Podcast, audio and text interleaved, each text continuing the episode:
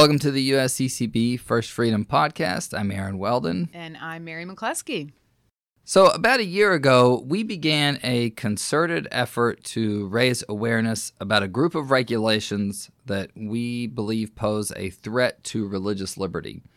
Um, and while regulations don't normally get a lot of attention, uh, it was actually a regulation that was the major impetus for the formation of this committee, the, the HHS contraceptive mandates. They can have huge effects on our lives, as, as um, our friend Dan Balserak talked about uh, about a year ago. I think it was almost exactly a year ago that we that we did a podcast on this on this topic.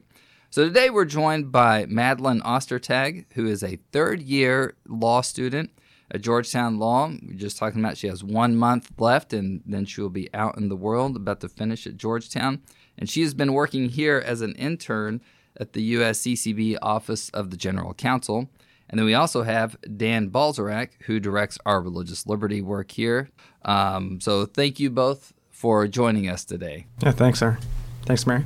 Thanks for having me. Yeah, so first of all, we just want to get an update on the what we are calling the the do no harm campaign. Basically, it's the seven regulations.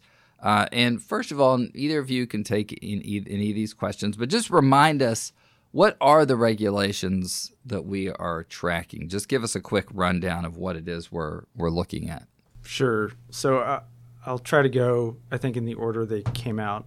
Let me let me preface that with a a quick sort of primer on how the process works when agencies come out with regulations. Mm-hmm. So, first, they issue, with rare exception, they issue what's called a proposed rule. And then the public has a chance to comment. Anyone can comment on that rule uh, for some period of either 30 or 60 days, usually. Then the agency goes back and reviews all those comments, makes any changes to the rule that they think are necessary, and then issues a final rule, which is what is actually like has legal effect, which is you know that has the function of law, um, and that process usually after the comment period closes takes like nine months, but it, it could be shorter, it could be longer, depends on the rule. Um, so when we say agencies have come out with rules, w- w- right now everything is a proposed rule. Nothing's at a final rule stage yet. So we're sort of in this interim waiting period on, on all of these regulations. Mm. Um, the first ones that, that, came out first was Title IX, which is a regulation about um, it, it, interprets a, a sex discrimination law governing uh, education, schools, education programs. Um, uh, non discrimination law on sex discrimination. It interprets it to include sexual orientation and gender identity um, that's the one where you probably may have seen all the debates about like um, you know transgender students playing on the opposite sex sports team, um, sharing bathrooms, restrooms, etc. That's that issue. Next was oh, and sorry, that was out of U.S. Department of Education. Um, next was from the Health and Human Services Department. Um, that was Section 1557, which is the name of a a part of the Affordable Care Act, or Obamacare as people often call it.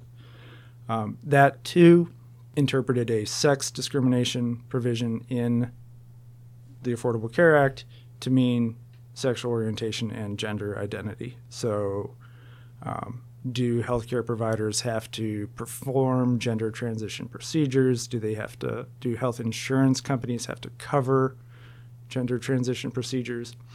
And there's also some concern that they could that they were hinting at implications for abortion. So do OB-GYNs have to perform abortions if they even if they have objections to them, et cetera. Uh, and then there was a lull for a while, and right after Christmas, in a span of just about a month, we got um, uh, four more. Uh, first was um, from the from HHS, Health and Human Services, the conscience rule, which is about whether healthcare providers can exercise conscience, conscientious objections to various procedures. Normally, it's the regulation implements a bunch of different laws, like 25 different laws. usually those laws say are, are about a specific procedure. So if you have an objection to abortion, you're allowed to to abstain to uh, opt out of performing abortions. Um, there are a couple in there that are sort of more broadly applicable, but usually it's it's focused on abortion, sterilization, um, mainly there. Then uh, the contraceptive mandate, as you mentioned, the the sort of historical uh, impetus for a lot of the current discourse on religious liberty beyond what we, we do here. That was also out of HHS amending existing exemptions in the regulations for uh, people who object to contraception, sterilization, um, and certain drugs that can act as abortion inducing agents for either religious or moral reasons. Um, so they were tinkering with those exemptions, which we can talk about more later. Then, uh, what is commonly called the equal treatment rule uh, that is a is a joint rulemaking out of nine different agencies.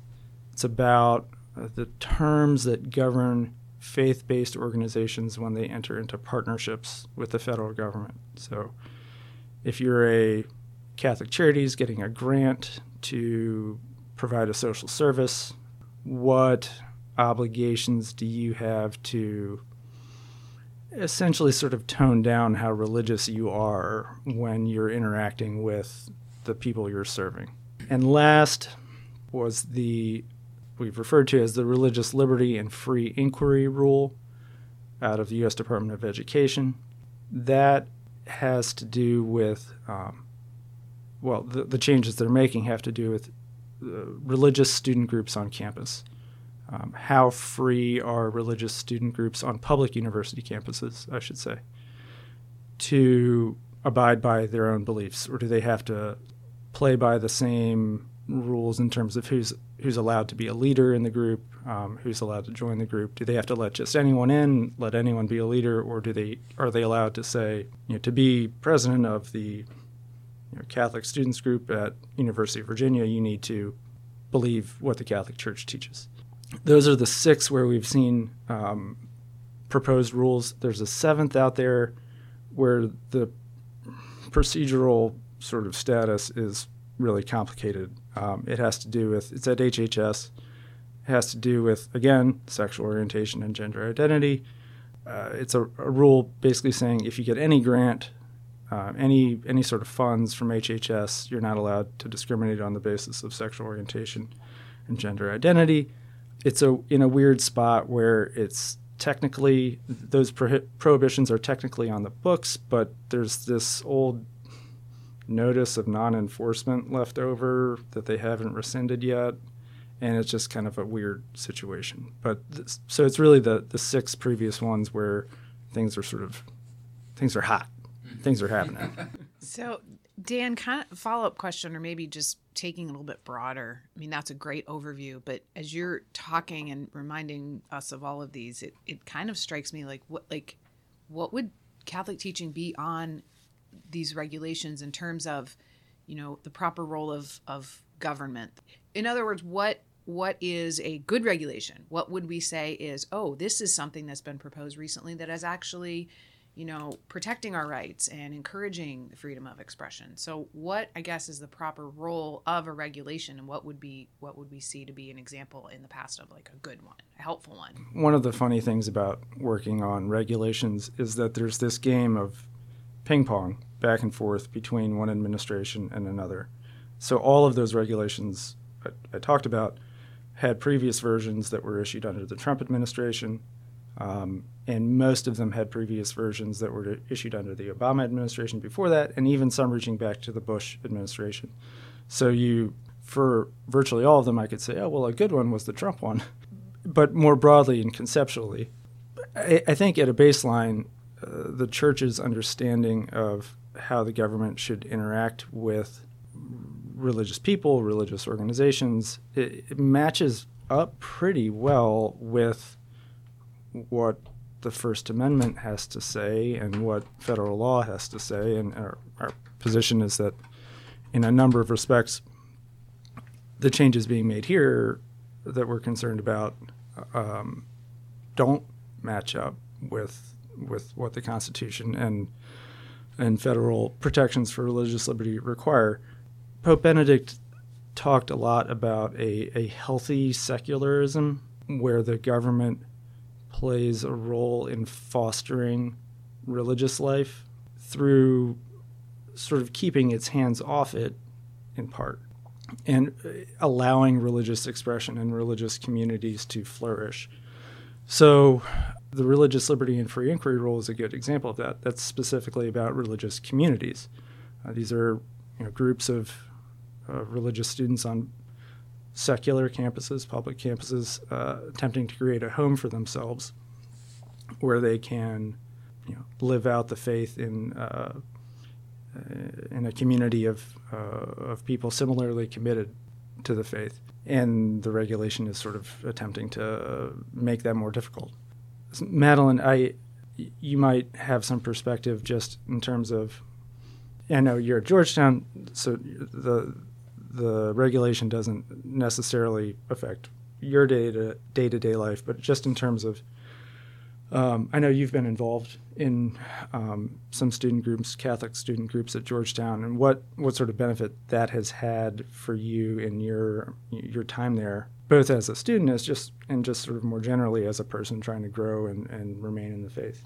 Yeah, absolutely. Um, I you know had involvement in um, Catholic faith groups both as an undergrad and then also um, in my time in law school, and I think um, you know like you were saying these are these are groups that foster community. Um, some of my closest friendships um, have developed from you know those relationships in those student groups.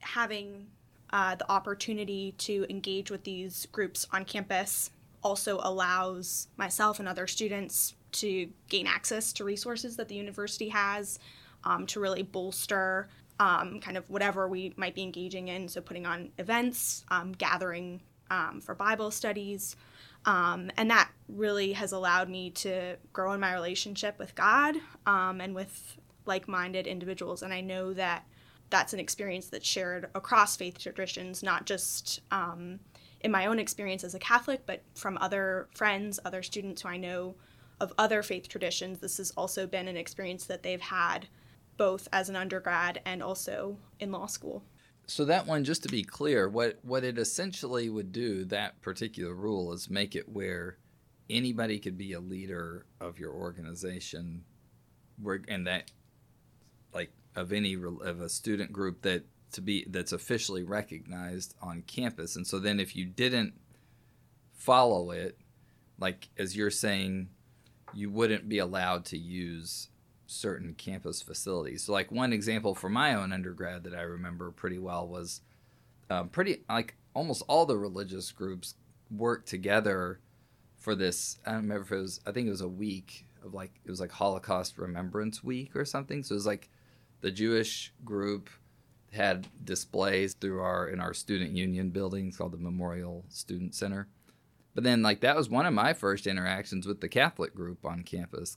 Um, because the Catholic Student Center hosted, you know, showed films and stuff like that. But if if that Jewish group had not wanted to abide by this a rule like this, I went to a state school, they couldn't have set their stuff up in the in the MSC, right? Is that what I'm like? They wouldn't have been able to use the school resources to right, that's that. That's what this would mean. Yeah, they would effectively be an unofficial off-campus group. You know, nothing prevents students from gathering in right. the privacy of their own homes or apartments or whatever. But yeah, they wouldn't have been able to to have a spot at the auditorium, the you know event hall, whatever. Mm-hmm. And just to to explain, people might be wondering why would the government not? Why would the government want just anyone to be able to be a leader. Yeah, it's a strange, of a religious student group. counterintuitive kind of thing. And the what's happening is they they say religious student groups have to abide by the same non-discrimination rules as everyone else, and in most respects, that's fine. In, in fact, good. You know, obviously, we don't, we don't want religious student groups discriminating on the basis of race or disability. That that that's against what we teach it's this understanding of what it means to discriminate on the basis of again sexual orientation and gender identity where what we what we see as a disagreement over some pretty foundational philosophical theological doctrinal ideas um, they see as just discrimination on the basis of status. You know indistinguishable from race or disability Mhm. in the same way that someone is um, is black or is disabled, they are gay, they are transgender, and we you know think that's a false equivalence. Mhm.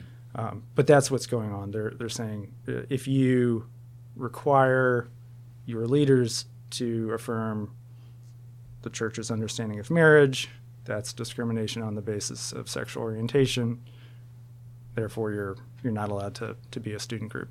I mean, it's weird though because a person could identify as gay but still support the church's teaching and just say, "Well, I live like as a celibate." Like, Yeah. or, or they could like think of themselves as being same-sex attracted. Maybe is the more precise way to put it. Right. like, they they could still say like, "But I still live chastely." So you're not like you're saying it's not about the status. In a lot of ways, we want to say it's about the mission of the organization. Like, I'm, there was a, an organization at, at A and M where I went to school, like the Aggie Spelunking um, Club. But imagine like a leader who was like, "We're not going, we're not going into any caves." like, like, it doesn't make any. Like the whole point is the Violates my conscience, dude. Yeah. Going caves. the whole point of a group is is to foster the beliefs of the group. Right. Like it wouldn't make any sense to have a leader who rejected the what the group is about. So anyway, well, yeah. I- yeah, and if I could ask, ask about the, the conscience rule because I, that's interesting to me, especially when we think about like you could literally have no faith at all, and the conscience rule would, you know, the protection, the rights of your conscience to act in accord with your deeply held beliefs, right? So that's kind of, isn't that an area where we've seen Catholics and other faiths kind of come together and, and agree on some of these uh, on rights of conscience? I, I think in some respects, yes, in the the sense that conscience is what all faiths have in common, or what's what everyone has in common. And you're right to note that the the rule and the laws that are at issue in the conscience rule are generally not limited to the exercise of religious belief, where you know the the person asserting rights to being protected under this this rule would say, well, I am a Catholic and therefore this. It, it can just be upon you know deep reflection. You know, I, I have this this conscientious objection to to being required to perform an abortion, assist in an abortion. Normally, the the courts uh, look take a sort of close look at that sort of thing to prevent you know, the objections like this being uh, asserted on just as false pretense or insincerely. Um, but they do protect non-religious moral objections, and even a few of them protect simply any a, a desire to abstain from abortion for any reason at all. It need not even be based in conscience, and that is that's written into you know the law, the Weldon Amendment that's in federal statutes, and reflects a judgment by Congress that you know abortion is one of those issues where the government just really shouldn't be pushing people to do what they don't want to do. And yeah, we see via the conscience rule and some other regulations some intrusion into that sort of sphere of, of autonomy that the law has tended over the years to, to respect. you mentioned that we've had these proposed rules. What is the USCCB doing? Like, what are we doing about this? How have we been getting involved? what are you doing, Dan? Weeping and gnashing Why my don't you just do something? Yeah. so the Do No Harm initiative we started. So in the, in the normal course of things here, when a regulation comes out that we either like a lot or, or dislike, so we file comments during the comment period, and sometimes we put out an action alert, and sometimes we meet with um, agency or, or government officials to talk about it, make sure our, our perspective is heard. Um, and the Do No Harm initiative was sort of uh, one roof put over those existing efforts um, because we saw these seven different regulations all having in common some threat to religious liberty. And uh, the, the other point of it was to say, look, there are seven different regulations happening, all of which have you know bear some threat to religious liberty. This seems like an event in and of itself that's worth calling attention to. So we've been pushing out action alerts, getting pe- asking people to file comments, uh, publishing some resources online for people trying to understand what's going on. Uh, and I have to say, we've been really, really pleased with the turnout that we've gotten from the public uh, on these comments. Um, again, going back to the the religious liberty and free inquiry rule about religious student groups, um, I think the the most I think the total comments received by the Department of Education was 58,000 or so, um, which was a lot because it was only a 30 day comment period, which is unusually short, and I don't know why they did that.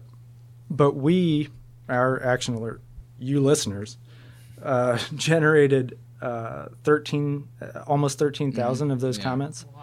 Uh, So um, a fifth, over a fifth, which is fantastic. And that's not far off from the turnout, um, the participation we've seen on some other rules too. Uh, so people, um, if you're not signed up for, for our alert list, you're missing out. It's where it's where the action That's is. That's fun, and and many thanks to all those people. Yeah, absolutely. I mean, that's incredible. Each and every one is. And I think I remember last time we talked er, about this. You said that it is liter like someone literally has to read and respond to every single comment. Is that right? Yeah, every unique comment. Okay. So that's why when you get these alerts from us, it says add your own, you know, add your own perspective. Um, it, it, any comment, even if if it's totally duplicative of another, is good because the agency does see they they they can't help themselves. They do account and they say, oh well, you know, f- forty thousand of these comments were in opposition to the rule and only uh, eighteen thousand were in support, and they they they consider that. Um, but if you submit a comment that is unique, um, has your own your own thoughts, your own perspective in it, yeah, some guy in in the Hubert Humphrey building uh, down at HHS has to sit and read it, and if it raises a a substantive issue, they have to respond. They have to take it into account and, uh, and explain why they did or did not do what you said they should do. So it's this, it, we, we tend to view the administrative state as this sort of opaque black box. You, you know, all, the, all these bureaucrats inside their concrete office buildings are doing secret things, and you know, we never know what's going on going on in there. But the the regulatory process provides this unusual avenue for any anyone any citizen out there to tell HHS what they think and to make them listen and respond. So it's to, to people who are not administrative law geeks, that might not be cool. But to me, it's kind of cool. Well, it's I- kind of interesting, you know, to sit and think about what what angle on this could I think of and and write in about, and they would, you know, to for you know, uh, they're gonna this is gonna be interesting for that guy in a cubicle with no window, and you know, Yeah. he's gonna write to me, and I'm gonna make a point no one else makes, and you know, you can get creative with it. Well, I think, Madeleine, I think part of the reason the religious student group rule got such good engagement is that it's a very personal issue. If you were part of a religious student group and you see a rule being proposed that's going to diminish those groups' ability to survive, then you know that affects that sort of has an emotional resonance with you. Uh, so I think stories, people tell stories. He- Here's this formative experience I had when I was in my student, my religious student group, um, you know, don't take that away from from the current generation, and you'll see that reflected um, when they when agencies publish their final rules.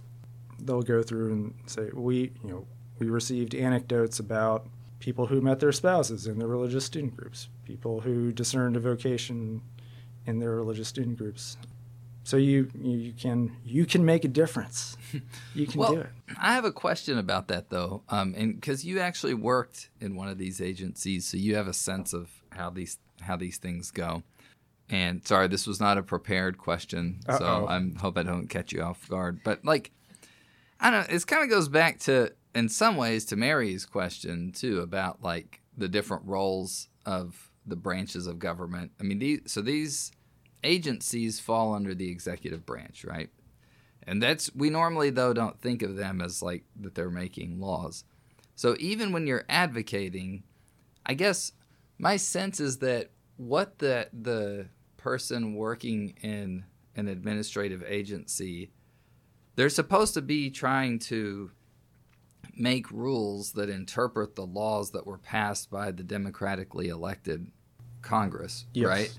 So there, and so I, I would assume what they're considering are things like court decisions, you know, the intricacies of, of maybe some of the legislative history. I don't know, like, does that play a role? And eh, like, it, it t- that when they issue new regulations, it should be turning on technical. I imagine them really being. You say geeks. I'm using your word here, so I'm not.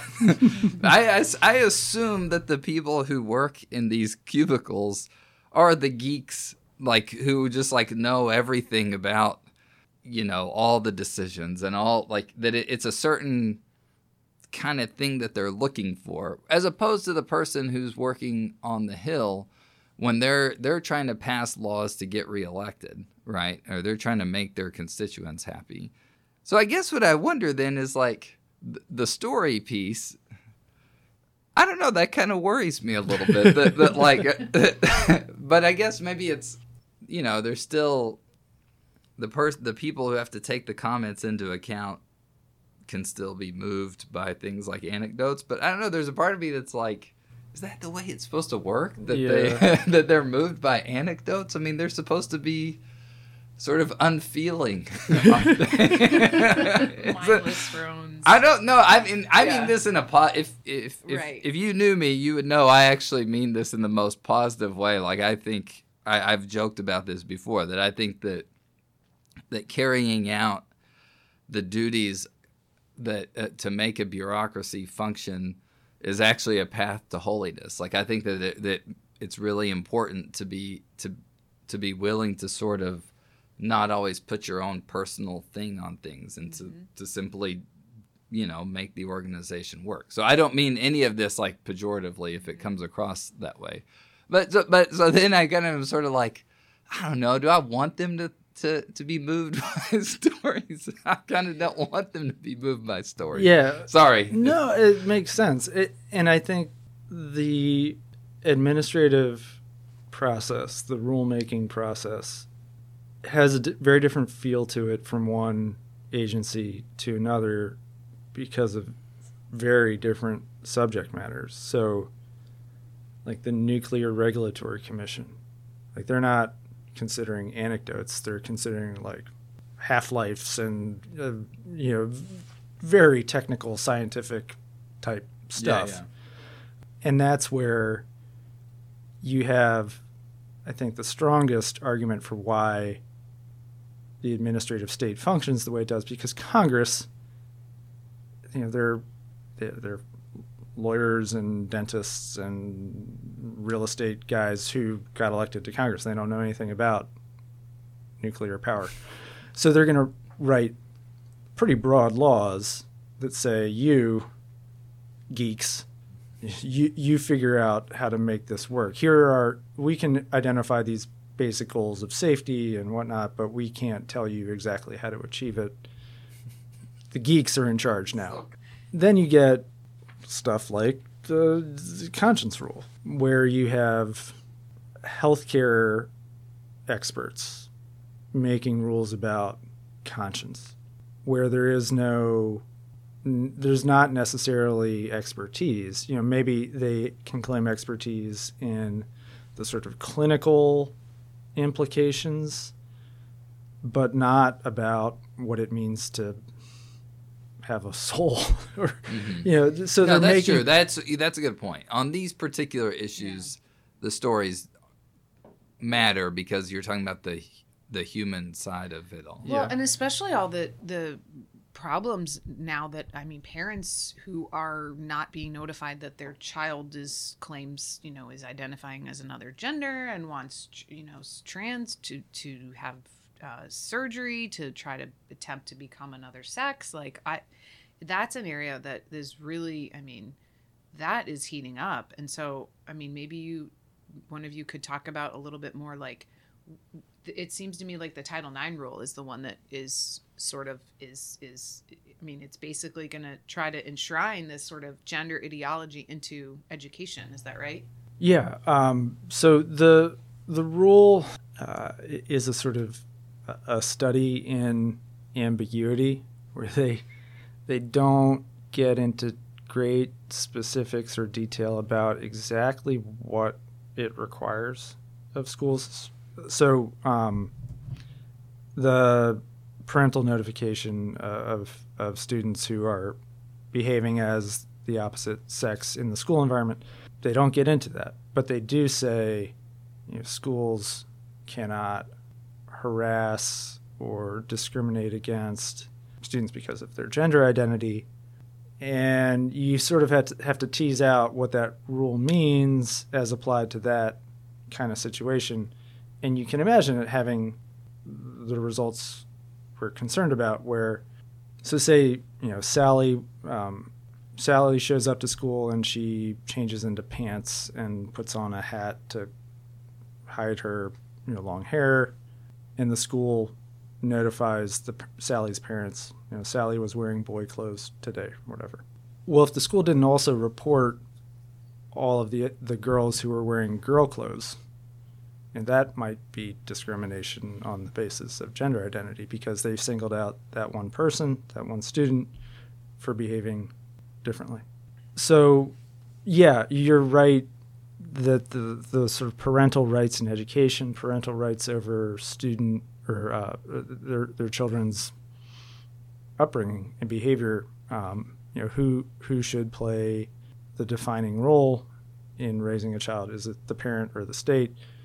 That's a very hot topic right now, as is the abortion, all the, the various abortion angles in the wake of, of Dobbs and all the state level stuff that's happening. So, yeah, there, these are kind of obscure inner workings here, you know, inside the Beltway type stuff, but they are about issues that people all over the country are thinking about and worried about. So, in that sense, you know, we, we're again doubly happy that we got such good such good participation from from everyone uh, because these are issues of broad concern, broad appeal.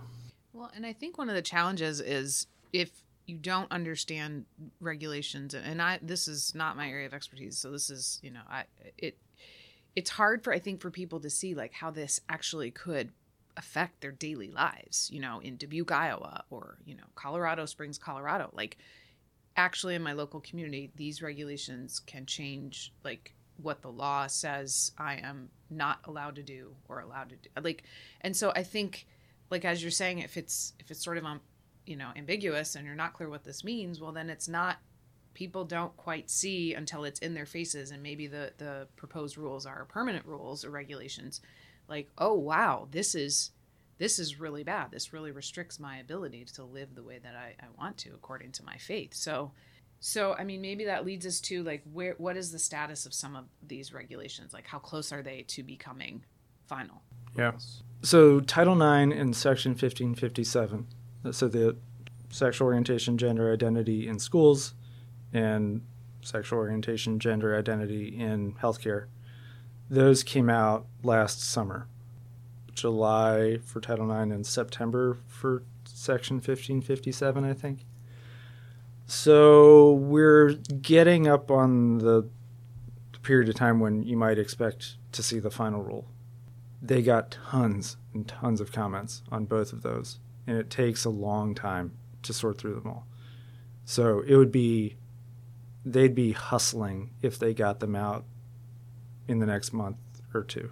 Oh, so that's another angle where, excuse me for interrupting, but where if there are more comments, then that can delay Yeah. the timeline of when they're actually final rules. Yeah, I, I cannot. I, I mean, my I spent so much of my life for a period of two years when I was at HHS, just looking at the biggest spreadsheet you've ever seen in your life, like manually logging points, arguments made, and public comments into this giant spreadsheet, so we could sort through and see what was like what was a, a common theme it takes a really long time. There's no fancy software to do it. They have people literally typing in.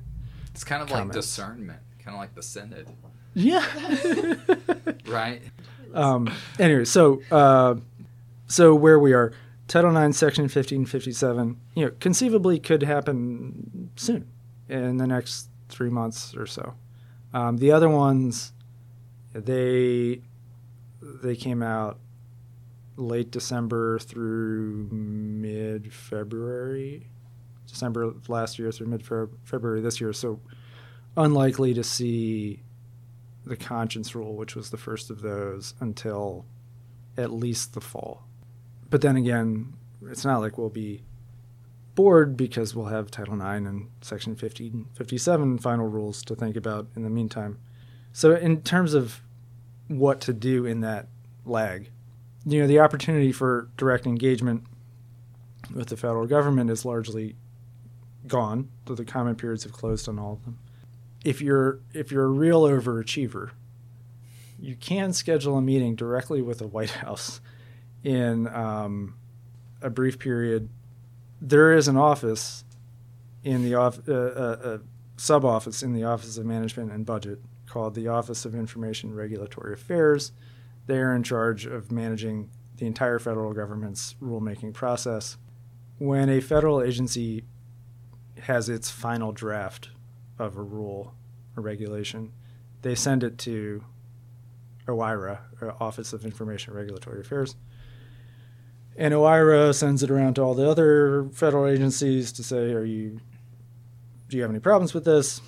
And then they also have what's called um, the name the name is too obscure to even mention. They have these public meetings where you can actually say, "I, Jane Smith, want to talk to the Office of Information and Regulatory Affairs about this rule," and you'll have a, a half hour conference call with people in the White House, and they just it's super awkward because they don't ask you any questions. You just speak into the oblivion for for a half hour. But then your concerns are on the record. And it's you you, got to have a conference call with the white house. So again the, these avenues for engagement are there It does seem like I know I've made this comment to you both on the podcast and I think probably even off the podcast. It almost seems more democratic because if you did that, if if you had a meeting with your representative, they don't have to do. They can just blow you off, right? I mean, like it's more regulated. It seems like how how the how regulations get through is more regulated itself. So like you can get on the record in all these ways. It just seems sort of counterintuitive. But like if but but you could you know, you could call and write letters and all that to your representative or your senator and they just be like person not going to vote for me anyway, so I don't care. yeah I don't care what they say. It is you know? ironic. it's ironic that the, you know, what I think most people would regard as the most obscure and sort of impenetrable aspect of our lawmaking process is actually the one that affords real opportunities for individual members of the public to be involved. Mhm. Oh, Ira. OIRA. I'm gonna look that up. Wyra. OIRA. So it, let's say there's a final rule, and what recourse do we have if it absolutely is just horrible and we don't like it? I had to ask the question. um, Sue, right? I You're mean. I, I don't want to say, yeah, yeah. I, so, uh, again, what started this all was the contraceptive mandate that kicked off a decade of litigation. Back to the game of regulatory ping pong. what you see with a lot of these rules from one administration to another is, you know, Administration A issues a rule, people oppose it, sue, um, it gets struck down. Administration B issues its own rule, its own replacement. People who worked in Administration A, who are now in the private sector, sue. It gets struck down. So it's this sort of silly game in that respect where it's really hard to get a regulation actually on the books because you have to go through. Basically, if you don't get a regu- regulation done in the first two years of an administration, the odds of it ever being actually effective, like people have to obey this, are fairly low because you're still going to be in litigation by the time you're voted out. You have to build in this lead time to litigate the rule and win, which is a sort of sad state of affairs. But is it like that only for controversial Yeah, the type controversial. stuff? Yeah, like, not yeah, for yeah. just normal. It's kind of like with Supreme Court decisions. Most of them are not these five-four split decisions. It's those are just the ones that Make the news. yeah that Yeah. people pay attention to who don't follow this stuff all the time. Yeah, the Nuclear Regulatory Commission's rules are not getting they're not getting litigated. Yeah. It's the the hot button stuff. Mm-hmm. Well, I think just to wrap us up, there's one question here that we haven't um, really addressed, and that's why why is it called the Do No Harm campaign? So We're just throwing that around and Yeah. give you a chance to. the, there's this concept of do no harm that people understand from the Hippocratic Oath. It's sort of you know, one of those pieces of information you just sort of absorb as a person. Um, and so enough of these regulations do have to do with healthcare Mhm. that we thought you know it's that, that that's a, a nice sort of tie-in. Because we're talking about procedures you know abortion sterilization gender transition uh, surgeries um, where the catholic church teaches those are those are doing harm Mhm. to a person. And the you know the government should respect and honor people's rights to not harm other people. But under you know thought of in a more more metaphorical sense you know all these regulations we were concerned about doing harm to something. Mhm. um, do no harm to religious student groups on campus? Do no harm to children in public schools? So that that's sort of the idea. The the status quo was one going into the um, this administration where the the regulations in place we thought adequately for the most part adequately protected these these rights these sort of spheres of uh, of of conscience and, and individual freedom. And the concern was well all seven of these threaten that in some respect Well, all of the information and a lot of what we've discussed can be found at www.usccb slash do hyphen no hyphen harm. So do no harm, but with hyphens between the words. Um, but really, thank you so much. This is really informative. Um, Madeleine, what are you only have a month left of school? Are you, are you going to go work in one of these agencies? Maybe someday you will read one of our comments. Uh, maybe no. In the in the short term, I've got the bar ahead of me this summer, and then Uh-huh. um, we'll be in a uh, in private practice um, most immediately. Do you hear many of your classmates talk about going into civil service and working for the federal government?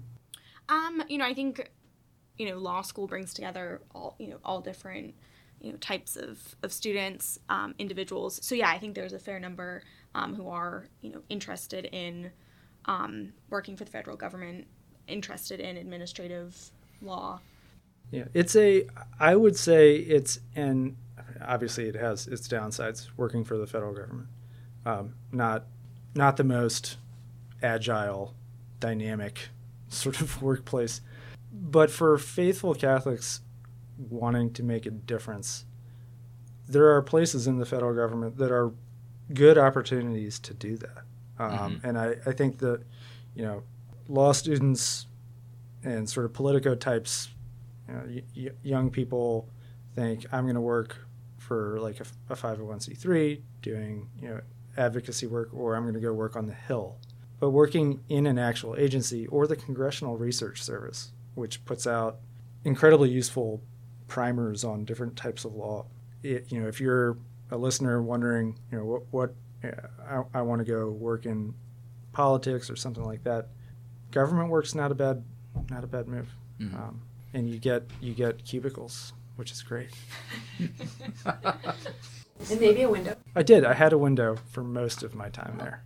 Well, again, thank you so much. It's really informative. Um, really appreciate it. And again, like if you go to the web page, you can kind of see a lot of some of the things. Not this was a little deeper dive than we have on the web page, but you can still get get a lot of that at the website. Um, so really appreciate all the work that's been done on this. Uh, it's been a good campaign, I think. Uh, I mean, we generated a lot of comments, so I think that that was good. Um, and we always hear back from other groups that like we have people really appreciate all the materials we put out. So thanks a lot. Again, we've been talking with Dan Balserak and Madeleine Ostertag about the regulations that have been proposed, or um, well, yeah, that have all been proposed by this point, um, different federal agencies. Again, the information can be found at www.usccb.org slash do hyphen no hyphen harm. Uh, I'm Aaron Weldon. And I'm Mary McCluskey, and thank you for listening to this episode of the First Freedom Podcast.